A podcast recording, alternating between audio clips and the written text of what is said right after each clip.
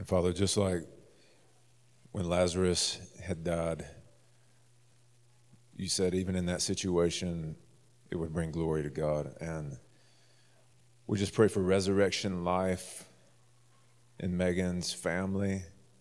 Father, that you would bless their family with, with resurrection life through the death of her papa.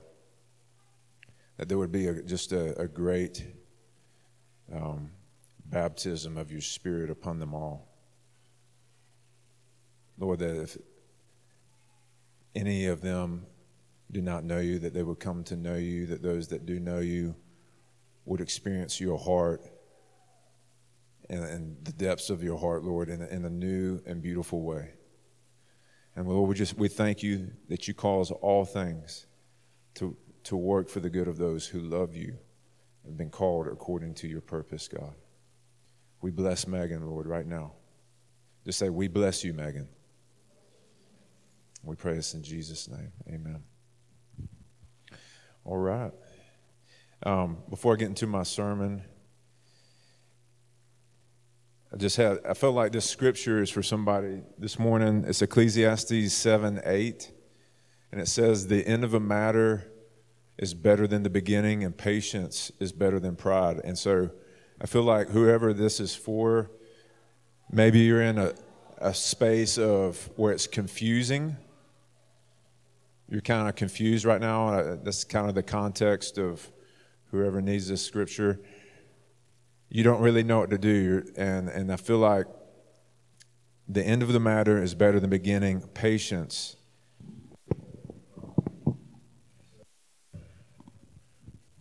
Need a new battery.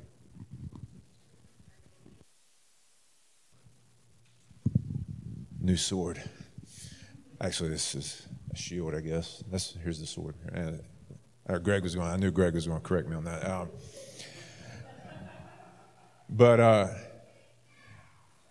so Ecclesi- so there was once upon a time Jessica and I were confused about each other, or I was confused about her, and we were at youth camp serving the same youth group, not married, and uh, I was ready to move on because it was getting hard. How many of you can testify that you know when it gets hard, the natural instinct and sin nature is let's bail, right? let's bail. So I was in that place because it was getting hard. I was confused, didn't know what was going on. I was like, God, I need a scripture from you, something I can just like anchor myself on. And if when you're in a a hard time, a confusing time, I feel like that's like one of the best things you can do is say, God, give me something to like anchor on. Just imagine like there's there's like this rock that you can wrap your your anchor can just attach to and it's just going to hold you steady. So i heard the lord say ecclesiastes 7 8 i had no idea what it meant. Turn to it. The end of the matter is better than the beginning. Patience is better than pride and i just thought it was interesting that it's saying pride is the opposite of patience and so, one of the fruits of the Spirit is patience. It takes you yielding to God to have that. But, anyways, I just feel like that's that scripture is for someone, and uh, you might be confused right now as to kind of where you're heading or what God wants you to do. But He's just saying just to hold on. So, I want to talk about this aspect of God's nature that He actually delights in us. And this is something that I've had to grow into. My, when I first came to the Lord, I knew God. I didn't have a problem understanding God as powerful, as having authority, being strong. Like I didn't have issues with all that. And we used to go to 722 Bible study, North Point Church. Louis Giglio before he had his own church, would speak at it. We'd drive from Watkinsville to Atlanta, and uh, you know they would play these upbeat worship songs, and I, I could get into those. And then they'd sing, This is the air I breathe. And I'm like, please. And then they and then they'd sing something like some kind of tender love song to the Lord. And I'm just like, he's not like I remember one time he's not like that. He's not some puppy. He's not, he's not like, he's strong, he's mighty, he's powerful. Like, he's not, he's not like cozy. And I just remember it's like, come on. And, you know, we happened to be going through Elijah House Inner Healing Ministries at the time. And in a nutshell, basically, the Lord said, You have a problem with intimacy. you know, and so I was like, and so he started, you know, taking me on this journey of, first of all, learning about sonship. And you have, we have two aspects of our sonship. Ladies, you know what I'm talking about because I'm actually going to be talking about bride of Christ later. And so, but in Romans 8, it says, we cry out, Abba, Father. Abba is what Laney Omer is at, and Asa Watson. That's the Abba, that's the cry, daddy. That's what Abba means, daddy.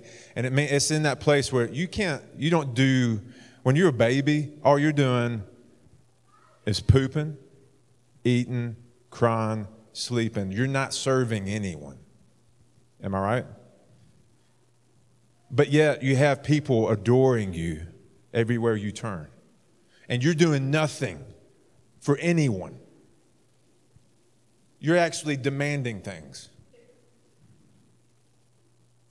And so the Lord says we actually can come to Him in that place. Provide for, Lord, we, you provide for all of my needs according to your glorious riches in Christ Jesus. So we can come to Him as Abba. The father part is when you've, you're a mature son and you say, Father, what would you like me to do? And He gives you trust over the family business. He's like, Listen, I'm going to go away on a trip, and I need you to watch over the family business, and I need you to do X, Y, Z.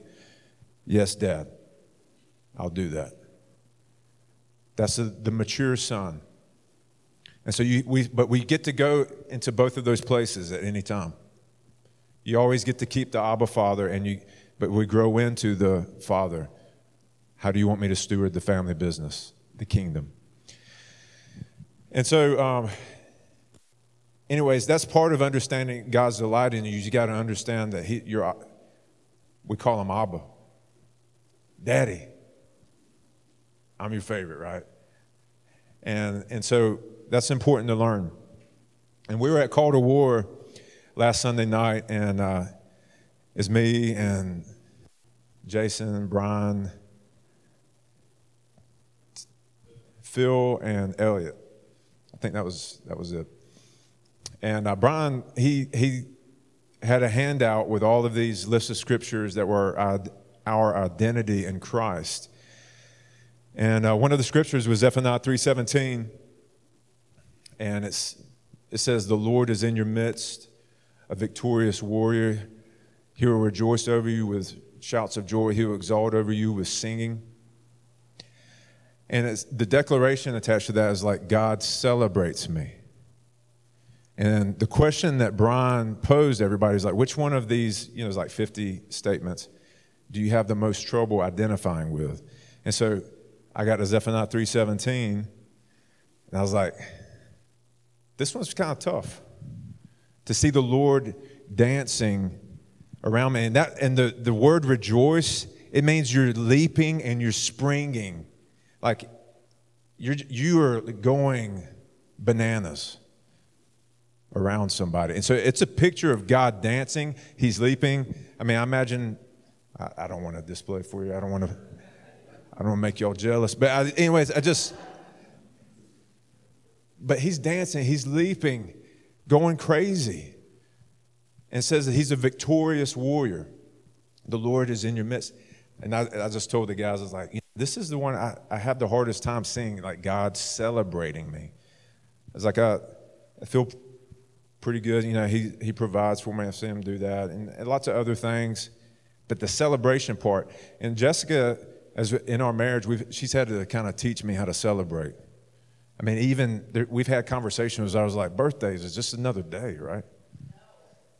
I know. I know. I know now, Kelly, because I got rebuked. You know, just like that. You know. So, anyways,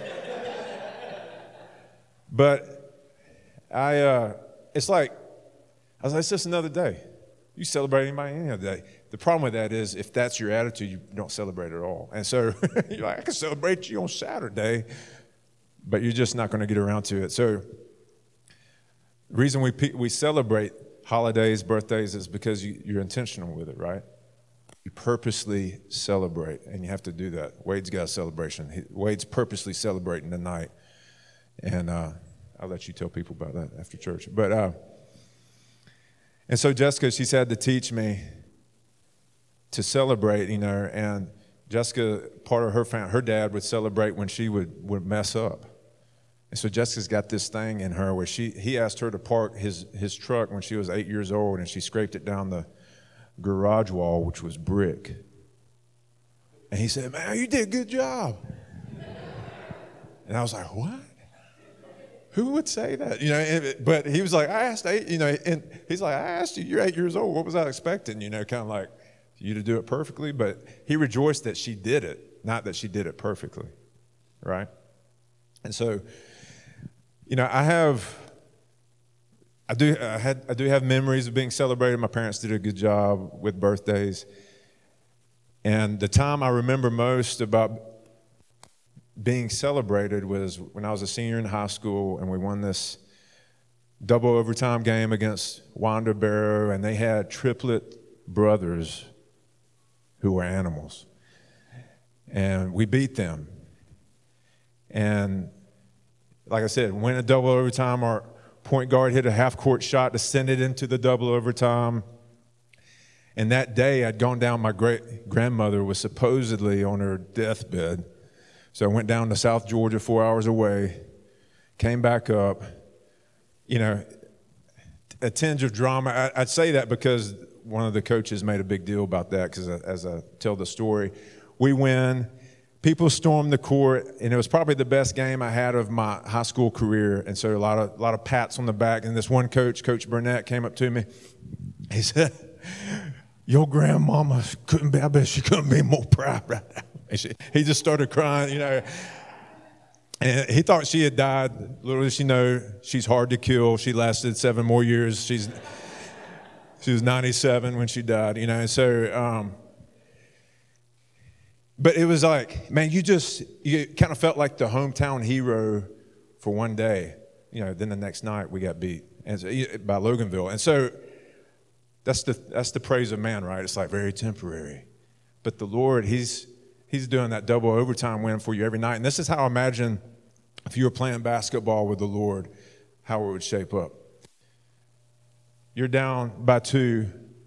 Jesus takes it. He shoots the three swishes it, y'all win the ball game, and then he puts you on his shoulders like you're the hero. And he celebrates you.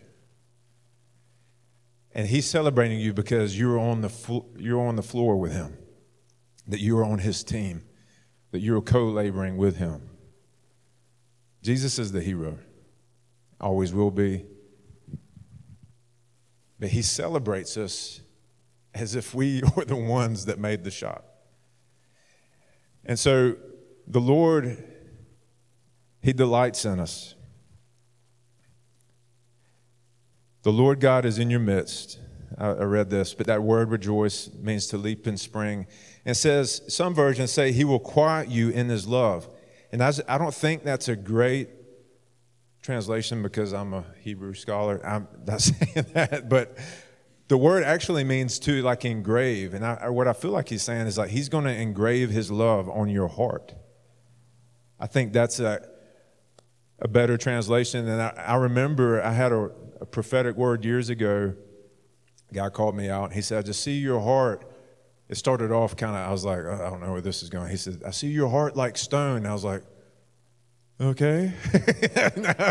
and uh, he said, but No, the Lord, it's like a tablet. It's like a, the Lord's writing, inscribing joy on the tablet of your heart. And I was like, okay, yeah, all right, that's good. I'll take that. Don't want no heart of stone, Lord. And, but, um, but the Lord reminded me of this word when, as I was preparing for this. And as I was just sitting with the Lord about this word, I heard, it's like I heard the word Hephzibah. And I heard it in Mike Bickle's voice. I don't know if you've ever heard Mike Bickle preach, but I heard, heard him say, Hephzibah! And it means my delight is in her. So it's in Isaiah 62, verses 4 through 5. It says, You shall no longer be termed forsaken, nor shall your land be any more termed desolate. But you shall be called Hephzibah, and your land Beulah, which means married. For the Lord delights in you, and your land shall be married. For as a young man marries a virgin, so shall your sons marry you. And as the bridegroom rejoices over the bride, so shall your God rejoice over you. What's interesting um, about this is Isaiah 62:10 is like a commission that God has given us as a church. And this is preceding this commission of going through the gates, clearing the way for the people, removing the stones, building up a highway, and uh, lifting up a standard over the people. That's Isaiah 62:10. But this, I feel like we have to get verses four through five, but if we ever want to really walk out Isaiah 62:10 in its fullness. And so the the Lord, you know, as the body of Christ, we're married to the Lord. God has made uh, this commitment to us and He's determined by marriage covenant to never leave us. The only way we can be separated from God is if we leave Him. He says, never, he said, Never will I leave you, never will I forsake you. And even when we're unfaithful and we're adulterous in our hearts towards the Lord, it's like He has, you know, Jesus said you can't divorce a woman except for the adultery, right? It's like God could technically divorce us if He wanted to because we've been adulterous, but He chooses to, to stay, right? And so, this revelation of us as the bride of Christ and being His beloved, that His delight is in us. Revelation 22 17 says, The Spirit and the bride say, Come. It doesn't say the Spirit in the church says come. It says the Spirit and the bride say come. And so before the second coming of Christ, the Holy Spirit is going to emphasize our spiritual identity as Jesus' bride. And so, as the bride, we're positioned to experience God's heart, the emotions or affections of God for us. God, ha- He wants you, He wants to touch your emotions. And sometimes this gets bad play because we don't live by sight, we don't live by emotions, we live by faith, right? But what it's like encounters with God are meant to sustain. It's like some of the the most profound encounters with God I've had were right before a hard season or a transition season. And so what they're meant to do is help help you walk those seasons out right? God revealed himself to Abraham. He said, Abraham, I'm your shield and your great reward. I'm going to send you to a far off country. I'm going to have many nations come through your line. And then what did he do? You got to leave home. You got to go to a land you know not of. You got to walk off your map. And I'm going to give you a son where, where a, you know, he encounters Moses in the burning bush. What does that encounter sustain Moses to do? Lead the people out of Egypt, right? And so the encounters with God, he, we, we have to have those encounters to be able to walk out the, the things that God asks us to do. And so it's part of your, your prayer life needs to include God, encounter me in ways, encounter my heart, touch my heart, touch my heart. He wants us to live it out. Now, Moses had the burning bush experience, he had the mountaintop experiences and then he had to walk it out in real life, right? Where people were grumbling and complaining, and there was no, there was no uh, goosebumps or anything like that. But you have to remember, that's why God says, remember, remember. And so the Hephzibah message, it's the same as like the Song of Solomon or even uh, David's Beauty of God message. It's about that God delights in us and rejoices over us as a bridegroom rejoices over a bride. I remember the night before marrying Jessica. You know, sometimes the night before you get married, you go out with your buddies and it's like one last hurrah. And I was like, I want to be in my room by myself. I'm going to take me a bath. I'm going to go to bed early because I can't wait for tomorrow to get here. To get here, because I want to be with Jessica. I want to be with Jessica. I didn't want to. And if you if you went out with your buddies, I'm not condemning you or anything like that. I'm just saying, I'm.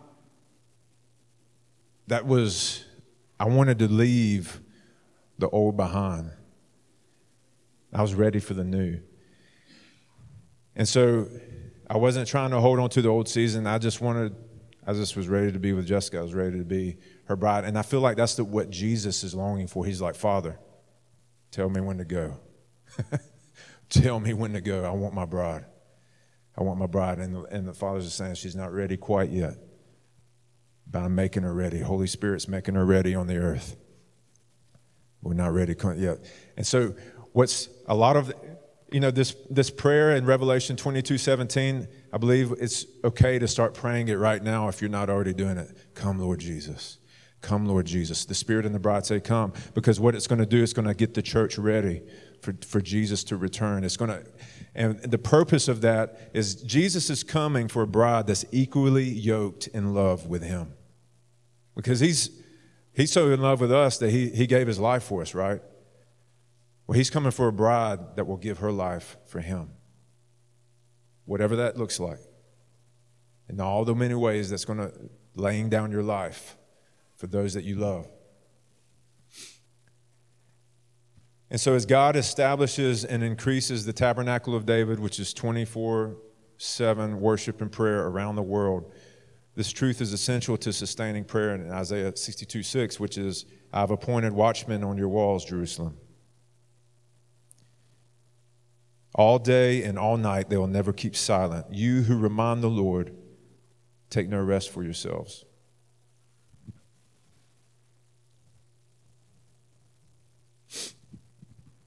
So, both the message of the bridegroom God in verse 4 and the continual prayer in verse 6 are essential to like a, that forerunner message that Isaiah 62:10 through chapter 63 verse 6 Sometimes the chapters carry over. You guys just put numbers in there a long time ago. So God is entrusting the Isaiah 63, 1 through 6 message to those who understand and know his delight in them. And so I want to read, uh, well, just tell you, 1 through 6 is basically talking about the return of Christ. When he comes up from the south, marching to Jerusalem, clothed and we were listening to the song this morning. It's called Jesus in Red. And, and Lydia said, What does that mean? I said, It's Isaiah 63. He says, Who is this coming up out of Edom clothed in scarlet? And Jesus is going to be defeating his enemies on the way to Jerusalem, and the blood from his enemies is going to stain his garments. He's coming because we're in a season of mercy and grace, and then there's gonna when Jesus comes, it's called Judgment Day, right? And so he, he's coming to make everything right. And that includes destroying his enemies. And so the reason, how does this, how does the Hephzibah message connect with Isaiah 63 1? Well, who's going to preach that message in love? That Jesus is coming to destroy his enemies. Who's going to who's gonna preach on Rev- the book of Revelations and the judgment seals and the trumpets in the spirit of love without condemnation? You have to. Who was the one that Jesus gave that revelation to? John the Beloved, the apostle who said, I am the one Jesus loves the most. He's the one it wasn't Peter, it wasn't any of the other guys. So the beard, spirit, the beard and the bride, the spirit and the bride say, Come. Psalm 147 says, His delight is not in the strength of the horse, nor his pleasure in the legs of man, but the Lord takes pleasure in those who fear him and those who hope, expect his steadfast love. Psalm 16:3, I'll just read this one. As for the saints who are on the earth, they are the majestic ones. All my delight is in them. And Psalm 149, which was Psalm 149 was also given to our, our church as like a key, the whole chapter as a key scripture for our church is by Bob Johnson. And the Lord continually brings it up. But part of that, that chapter, it says, For the Lord takes pleasure in his people, and he will glorify the humble with salvation. This scripture also says, they have the high praise of God in their mouth and a double edged sword in their hand. And it means that our worship is, war, is warfare. We carry the word in our hand, the sword of the Spirit, and we're worshipers. And we worship everywhere we go. We went downtown Thursday night, street preaching, and we worshiped downtown even before we preached. And there's power in it, and there's, I'm telling you, it shifts things. And we went, it was, a, it, happened, it wasn't Thursday night, it was Wednesday night, St. Patrick's Day. And it, it was already crunk by six, six o'clock, man. I mean, it's people drunk and off the rocker. It was definitely the most heckling we've received, you know, on a, on a street preaching night. And I just, I told uh, Greg, I said, dude, you counted worthy, man. You've been counted worthy. And we just started laughing at that. And the thing was, that there was no we felt I felt the love of God, and I think everybody else, Greg and Brittany and Lori, were there. It wasn't. I mean, we had people cussing at us, telling us it was effing liars and all this kind of stuff. You just you felt the Lord's love for those those people. And I'm telling you, I'm like, just go downtown, St. Patrick's Day.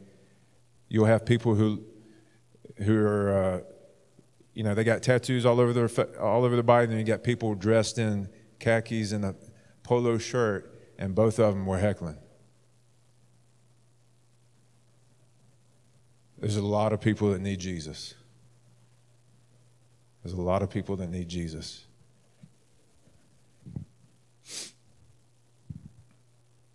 And he's got that kind of love for him where he doesn't, he's, he's like, you just forgive them, Lord, for they do not know what they do, right? So, how do we cultivate our, the Lord delighting in us? You know, Kellogg's cornflakes back in the 90s, they said, taste them again for the first time. I feel like Lord saying that. Taste me again for the first time. Go back to the simplicity of what does he say? He says, Wait on the Lord. Those who wait on the Lord shall renew their strength. It's as simple as being still before God, before the Lord, and, and knowing that He is God. Be still. Let God initiate your prayer. Let Him send you to a scripture. Let Him speak to you, but let God initiate it. But taste Him. And it's that simple to connect with the Lord, is to wait on Him. We practice thanksgiving and rejoicing. You thank the Lord. When somebody calls you a liar, you say, Thank you, Jesus. Thank you, Jesus. Lord, thank you that we got, we're counted worthy of being heckled tonight.